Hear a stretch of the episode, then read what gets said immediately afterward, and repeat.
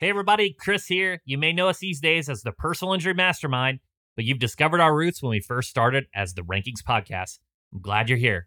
Over the years and hundreds of episodes, we've expanded our reach while staying true to our mission. We help you and your firm dominate the competition with insights from some of the best in the legal industry. You may notice that these older episodes sound a bit different. That's because we also embrace change and growth. I hope you enjoy this episode from the vaults and listen to a few of our newer episodes while you're at it.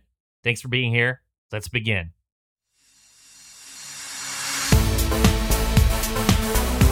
Welcome to the Rankings Podcast, where we feature top founders, entrepreneurs, and elite personal injury attorneys and share their inspiring stories.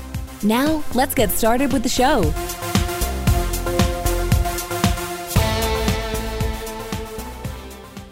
Chris Dreyer here, C E O and founder of Rankings dot io, where we help elite personal injury attorneys dominate first page rankings. You're listening to the Rankings Podcast, where I feature top business owners, entrepreneurs, and elite personal injury attorneys. Speaking of top business entrepreneurs, I'm excited to welcome Joy Hawkins to the show today. Joy is the founder and owner of Sterling Sky, a consulting firm specializing in local S E O, the owner of Local Search Forum and Local U. Joy is a veteran of the S E O industry with nearly fifteen years of experience. In addition to her duties at Sterling Sky, she's the author of the Expert's Guide to Local S E O, a columnist, I said that a little wrong, at Search Engine Land, a regular guest speaker at S E O conferences. Joy, welcome to the show. Thanks for having me, Chris. Yeah, so hey, I, I love having you on the show. I love having uh, S E O geeks like myself on here. And take me back to the beginning of your S E O journey. How did you get started in S E O?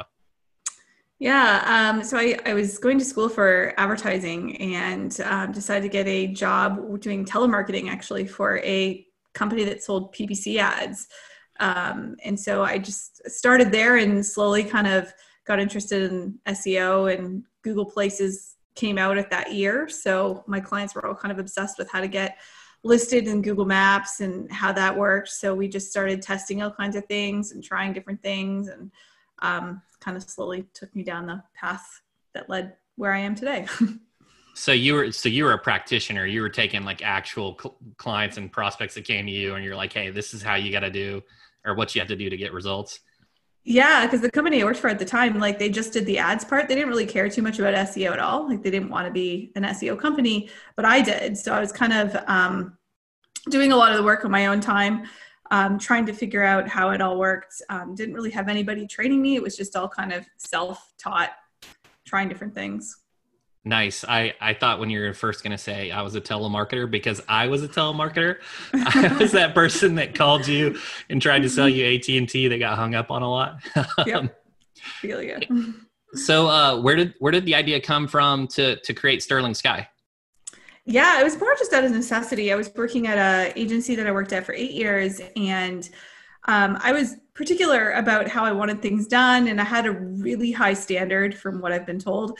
Um, so I just wanted to be able to kind of have more say in um, what was being delivered and um, what kind of results to expect um, from doing local S E O. And I couldn't seem to find that working for somebody else. So I just decided to start my own agency.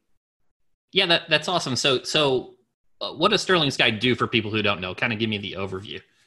Yeah, so our, we, we specialize in local S E O. We do P P C as well, but I usually tell people, you know, we work with um, any small business in Canada or the U S that has a local audience, so customers that are local to them, and they want more traffic from Google. That kind of summarizes what we do.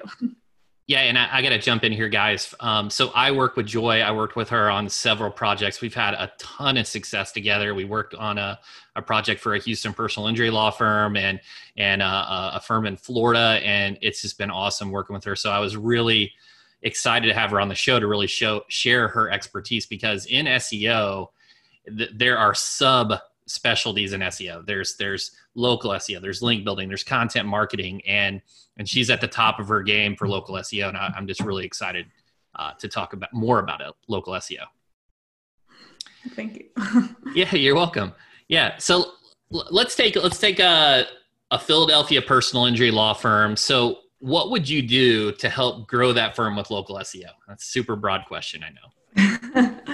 Yeah. I mean, normally with personal injury attorneys, we find it's a mixture of content links and what we call spam fighting. That's, I want to say, the, the primary things that we focus on for, for personal injury lawyers. So content, you know, depending on the business, sometimes we get clients that have massive websites and we don't really need to add much as far as new content. We are more working on like, how do we get more traffic to the existing pages? How can we restructure them? You know, build proper internal links, that kind of thing. Um, so that generally is where we start. But if the business doesn't have a ton of content, we've, we've had a few of those as well. Um, you know, adding pages is, is key, but I'd say like, you know, one pattern we've kind of noticed is that most of the traffic that we see comes from a set number of pages. So it's one of those things that if you're like, I already have one hundred articles and I don't really have anything new to write about, and there's not really anything that I'm not capturing. We have seen lots of content pieces that we've seen other agencies create not do great. So I think it's one of those things that um, we're, we're, we focus on content, but at the same time, there, I think there are diminishing returns depending on what type of content you're doing. Um, Link building, obviously, there's never an end to that. So that is something that just goes and goes, as you well know. Um, and I would say that's probably true with spam too, unfortunately. Like we we do see when we're first starting in a market, there's a lot more what we call fake listings on Google that we like to remove. So anything from virtual offices to those uh, fake lead gen listings that we see a lot in the personal injury lawyer space. So, you know, the, the patient dog bite lawyer in Pasadena, California. That's like the name of the listing. So stuff like that, um, that tends to come and go. So, you know, we'll, we'll get a batch removed, and then the companies that create these listings create a dozen more. We have to get those removed, but it is kind of an ongoing process that we see. Yeah, I completely agree. The, the legal vertical is just, just littered with spam. And uh, before we get right into that, I want to, I want to uh, just cover one thing you mentioned, and I completely agree about content. You know, there's only so many keywords that can drive search volume. And I see so many firms that just keep creating five hundred word blogs, five hundred word blogs, mm-hmm. and they cover the same topic. It just, it, it hurts you. Mm-hmm. Um, so going over into the, the spam side of things, there's two things you mentioned. Um, the first one, so what, what can a personal injury law firm do to combat local spam? Yeah, it's just a matter of kind constantly looking to see, you know, is there, are there new things there that weren't there before, and um, reporting them, and then, you know, following up. And um, I think it's pretty commonly known these days that, you know, virtual offices aren't allowed on Google, or um, co-working spaces often, often aren't allowed. We see more of these in the personal injury space than any other type of law. Like we don't see that same pattern with our bankruptcy attorney client, um, not the same level of fake listings. So I think it's just a matter of like, Uh, how aggressive these businesses are with marketing, and, and personal injury, they're very aggressive. So there's a lot of spam, um, but it's a matter of just finding it. And I think one of the main things that people um, don't do that kind of hinders their ability to see it is they, you know, they go on Google and they do a search and they think that everybody else is seeing the same thing that they're seeing. But we normally, when we're scanning for this stuff, we're searching from like various zip codes and market areas, because someone in the same town as you will see something completely different, even if they're like three or four miles away. Um, so that's kind of key and important. And we see a lot of cases where like our client might be ranking in their zip code, but the moment you get outside their zip code, all of a sudden there's all this crap um, that is showing up that is pushing them out of the results. And um, we use a few different tools to help measure that, but I think that's a very commonly misunderstood thing amongst almost all business owners we talk to. Yeah, that's that's like a nightmare for most S E O agencies, mm-hmm. honestly, is trying to share those local results, and because they mm-hmm. do differ from zip code to zip code. Let, let's take it back to like the foundation. If you if a personal injury attorney sees spam, they see a fake review or they see a fake listing, what's the basic way that they sh- should go about in terms of reporting that, that uh, violator? Yeah, so for fake listings, Google has a form called the Business Redressal Complaint Form. It's a horrible name, but if you Google that, you should get to the right form. Um, and you can actually f- submit fake listings through that form that will get reviewed by Google. Um, when it comes to fake reviews, honestly, Google is horrible at policing fake reviews. And like, we don't even really spend a ton of time on it anymore because they're just so horrible at detecting them. So what seems obvious to me, um, obvious, often is not obvious to Google. Um, but the only way to really report fake reviews at the moment is you can either flag them directly on the, re the review itself. There's usually a flag icon. Um, you can also flag the profile now. So if you see like a user that's just clearly a troll and not, you know, actually reviewing businesses that they went to, um, you can also flag the profile now. Other than that, you can post on the Google My Business forum. So it's a, uh, Google has a public forum for all of their different products. So there's one specific to Google My Business. Um, so I'm a moderator there um, and can escalate threads to Google, but that's uh, probably the best place to get input on if there's any chance the review is going to get removed or not, because oftentimes they don't. Yeah, those those are great tips, and and you know it's unfortunate there's just so much spam that you have to. You're you, it's it's not only a promotional component to S E O. There's there's also this defensive mechanism that you gotta employ too. Mm-hmm. The so I'm gonna I'm gonna take a moment here and I'm gonna kind of put my gray hat on. So in the middle of white hat and black hat, I'm gonna bring up kind of something on the fence here. So in the personal injury space, there are many businesses that are changing their name and they're incorporating ex-firm accident injury attorneys into their, their Google business name. What's your thoughts on the, the D B A strategy for local S E O?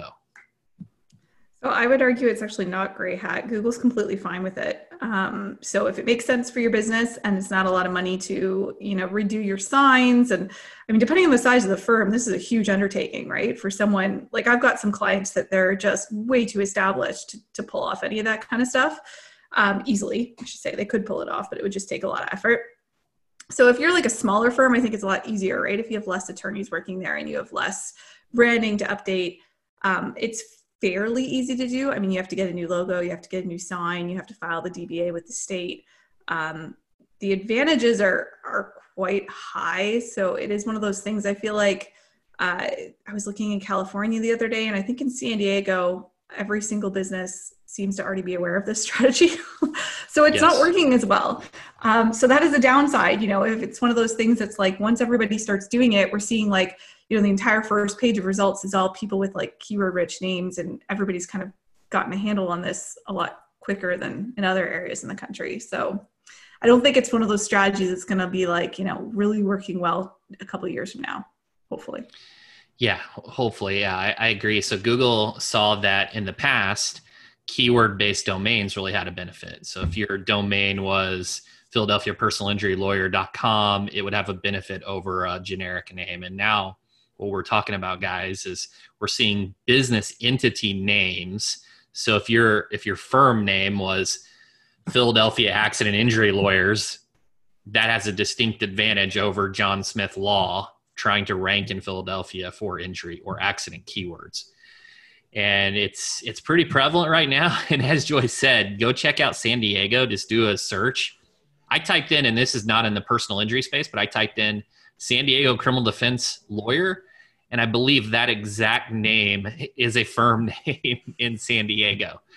So um, there's there's just one in personal injury as well. I think it's San Diego Personal Injury Attorneys is the name of their firm. It's like an exact match thing, and there was this whole article written about them from their S E O company that they actually ended up um, subpoenaing Google because they wouldn't stop getting their listing suspended because people kept reporting it thinking it's spam. So that is the challenge, right? If you go with a keyword rich name like that, you're going to get a lot more reports for people going, oh, this isn't a real business, which they ran into. Yeah. And, and not only that, just in, just in California in general, we see people just converting the category name from personal injury to criminal defense and just generic. So it's just one of these things you, you guys are going to have to fight um, and, and look at, but I, I would encourage anyone listening that's maybe starting a new personal injury law firm to really take this uh, into consideration, because it can be an advantage to to enter a market more quickly uh, where other firms are more established but maybe don't have a keyword in their name. So on the local uh, Google My Business forum or on the local search uh, page, it says that local results are based primarily on relevance, distance, and prominence. In your opinion, because prominence is this, you know, that's, that's hard to define. In your opinion, what encompasses prominence from a local S E O standpoint? Yeah, so we actually did a study on this recently. Um, so it was kind of based on prominence, um, but it was also looking at these things called place labels. So on Google Maps, um, businesses, certain businesses have labels on the map, like they have um, something that actually says like McDonald's is at this, you know, location when you zoom in and stuff. We were trying to figure out like why some businesses get them and some businesses don't. And it comes down to prominence according to Google's Help Center, like businesses that are prominent get places labels, businesses that aren't do not, kind of thing. So the main factors that we saw that contributed um, to prominence were things like um, interaction rate. So, you know, are people actually interacting with the listing? Click, think of it as like click-through rate.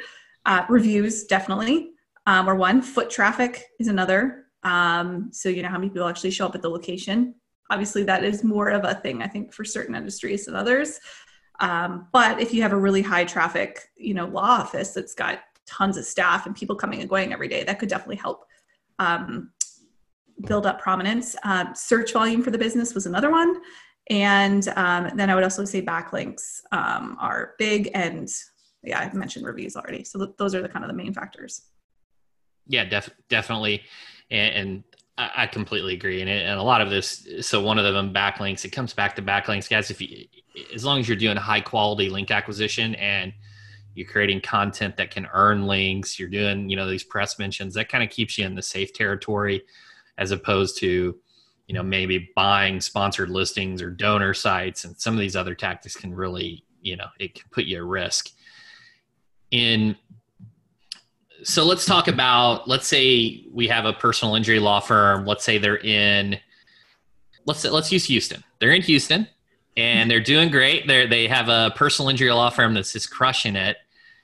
So what's the right way? Say they want to expand their territory. What's the right way to expand their territory and open a new office?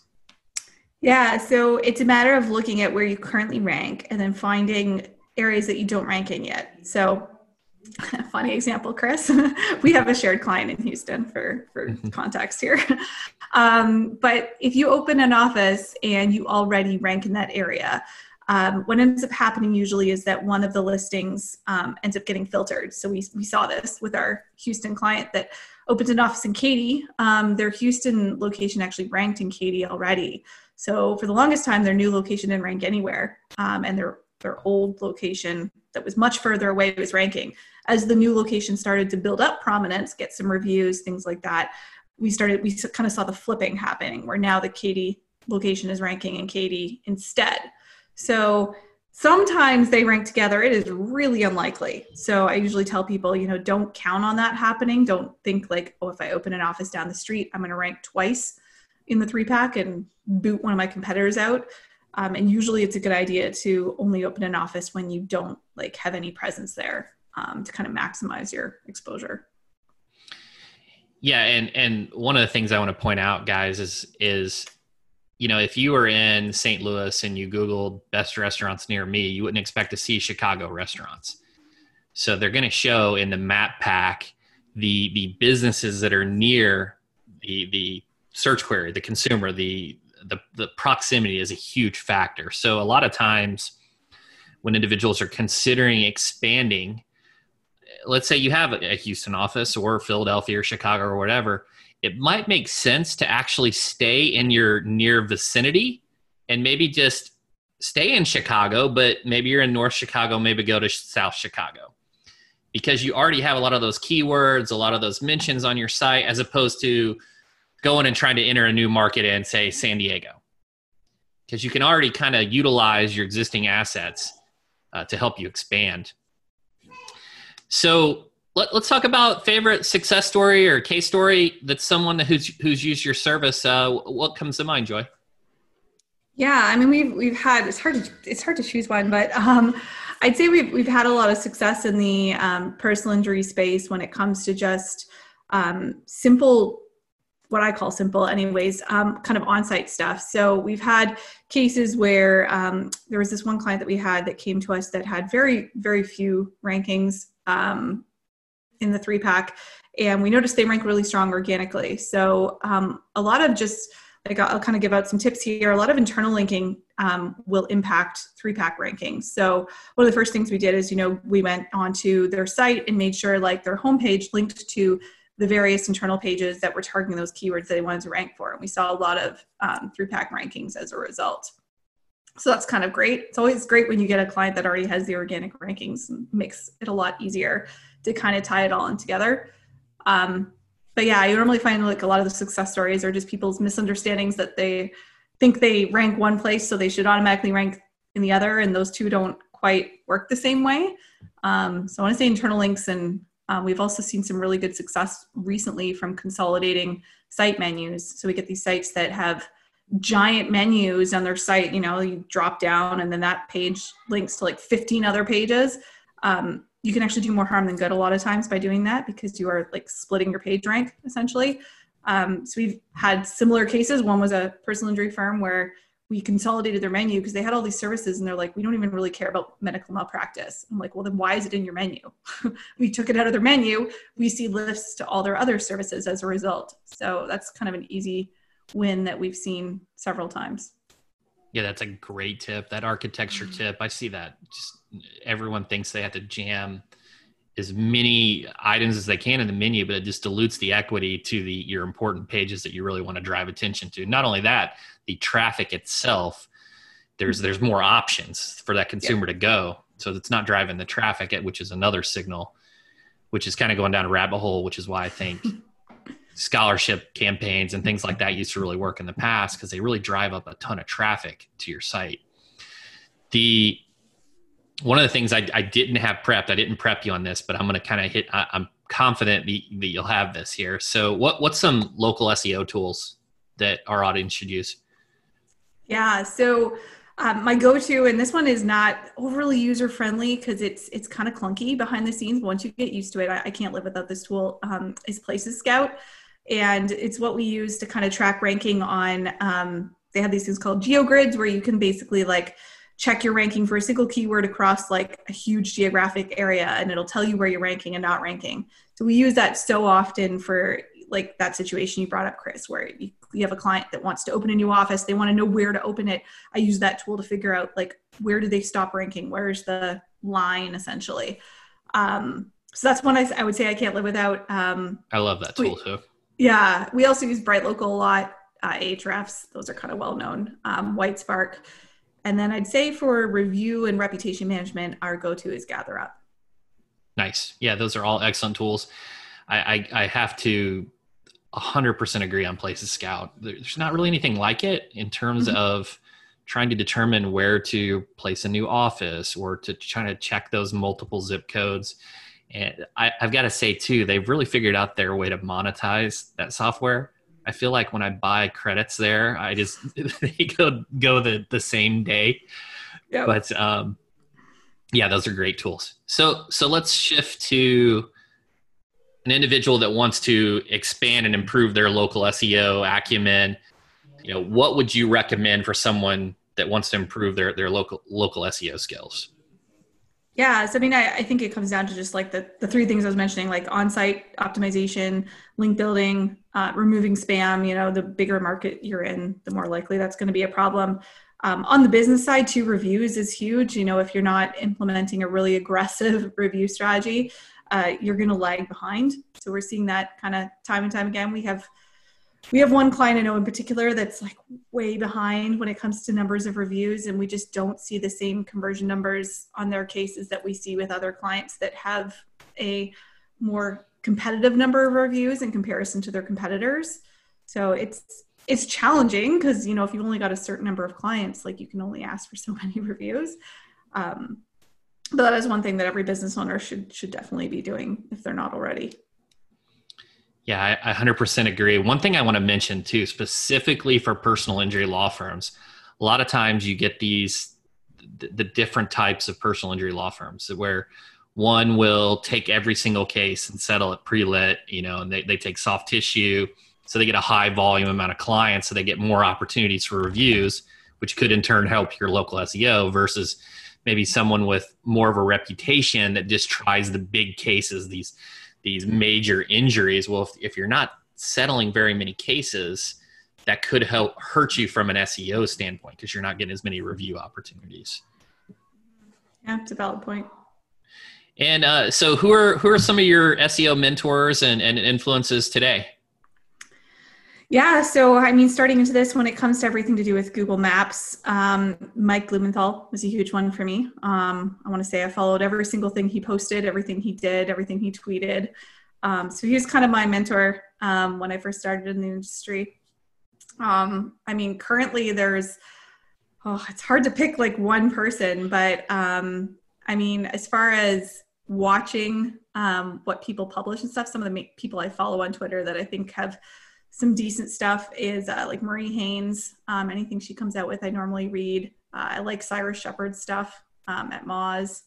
Uh, Chris, honestly, anything you put out, I read. So awesome, thank you. Yeah, yeah the, uh, Maria and uh, Cyrus. He, he's such a nice guy. I, I've mm-hmm. only briefly interacted with him, but I've always just had a really great experience with him. And and I, I've actually, I you know, I've read a lot of Mike Blumenthal stuff, but I've actually never met Mike, and uh, yeah, he's he's just he's a legend in the local S E O space too. So, you know, w- one final question here: is there anything that that you want to talk about that we haven't discussed? Yeah, well, it's somewhat of a new feature, and maybe people may not be aware of this yet. Um, Google did launch uh, I don't know what we're calling them. It's almost like attributes for reviews a couple weeks ago to lawyers in general. Um, so now when people leave you a review, Google's actually prompting them to specify what things they liked there. So like they'll ask, was this person professional? Um, were they responsive? Did you get a good value? So now it's, um, I think it's Google's kind of response to people not putting enough information in their reviews. So they're actually prompting users now. So you'll start to see that on the reviews that come in on your Google My Business listing. You'll see like the, the attributes people selected. Um, and you can't control that. That's something Google comes up with, but they have like a set list, um, I think, which is the same for any type of lawyer. Yeah, I just started noticing that, and I gotta give a shout out to Joel Kletke as a he's just a top-notch copywriter, and that's gonna make his job a lot easier to identify mm-hmm. those unique selling propositions, or just any copywriter in general. So it may be a way to differentiate your firm if you see some some comments that are different than your competitors, because we're all looking for those, you know, those unique selling propositions. And uh, guys, we've been talking to Joy Hawkins, founder and owner of Sterling Sky, the owner of Local Search Forum and Local U. Joy, where can people go to learn more about you? Yeah, so um, social media, I'm I'm definitely the most active on Twitter. So you can get me on Twitter at Joyanne Hawkins. Um, I also run a completely free um, forum dedicated to everything to do with local search called the Local Search Forum. So that's like kind of a good place to go if you're trying to learn more, if you have a question and you kind of want answers. Um, my team moderates the forum and watches for posts. So we do a pretty good job of making sure they all get responses.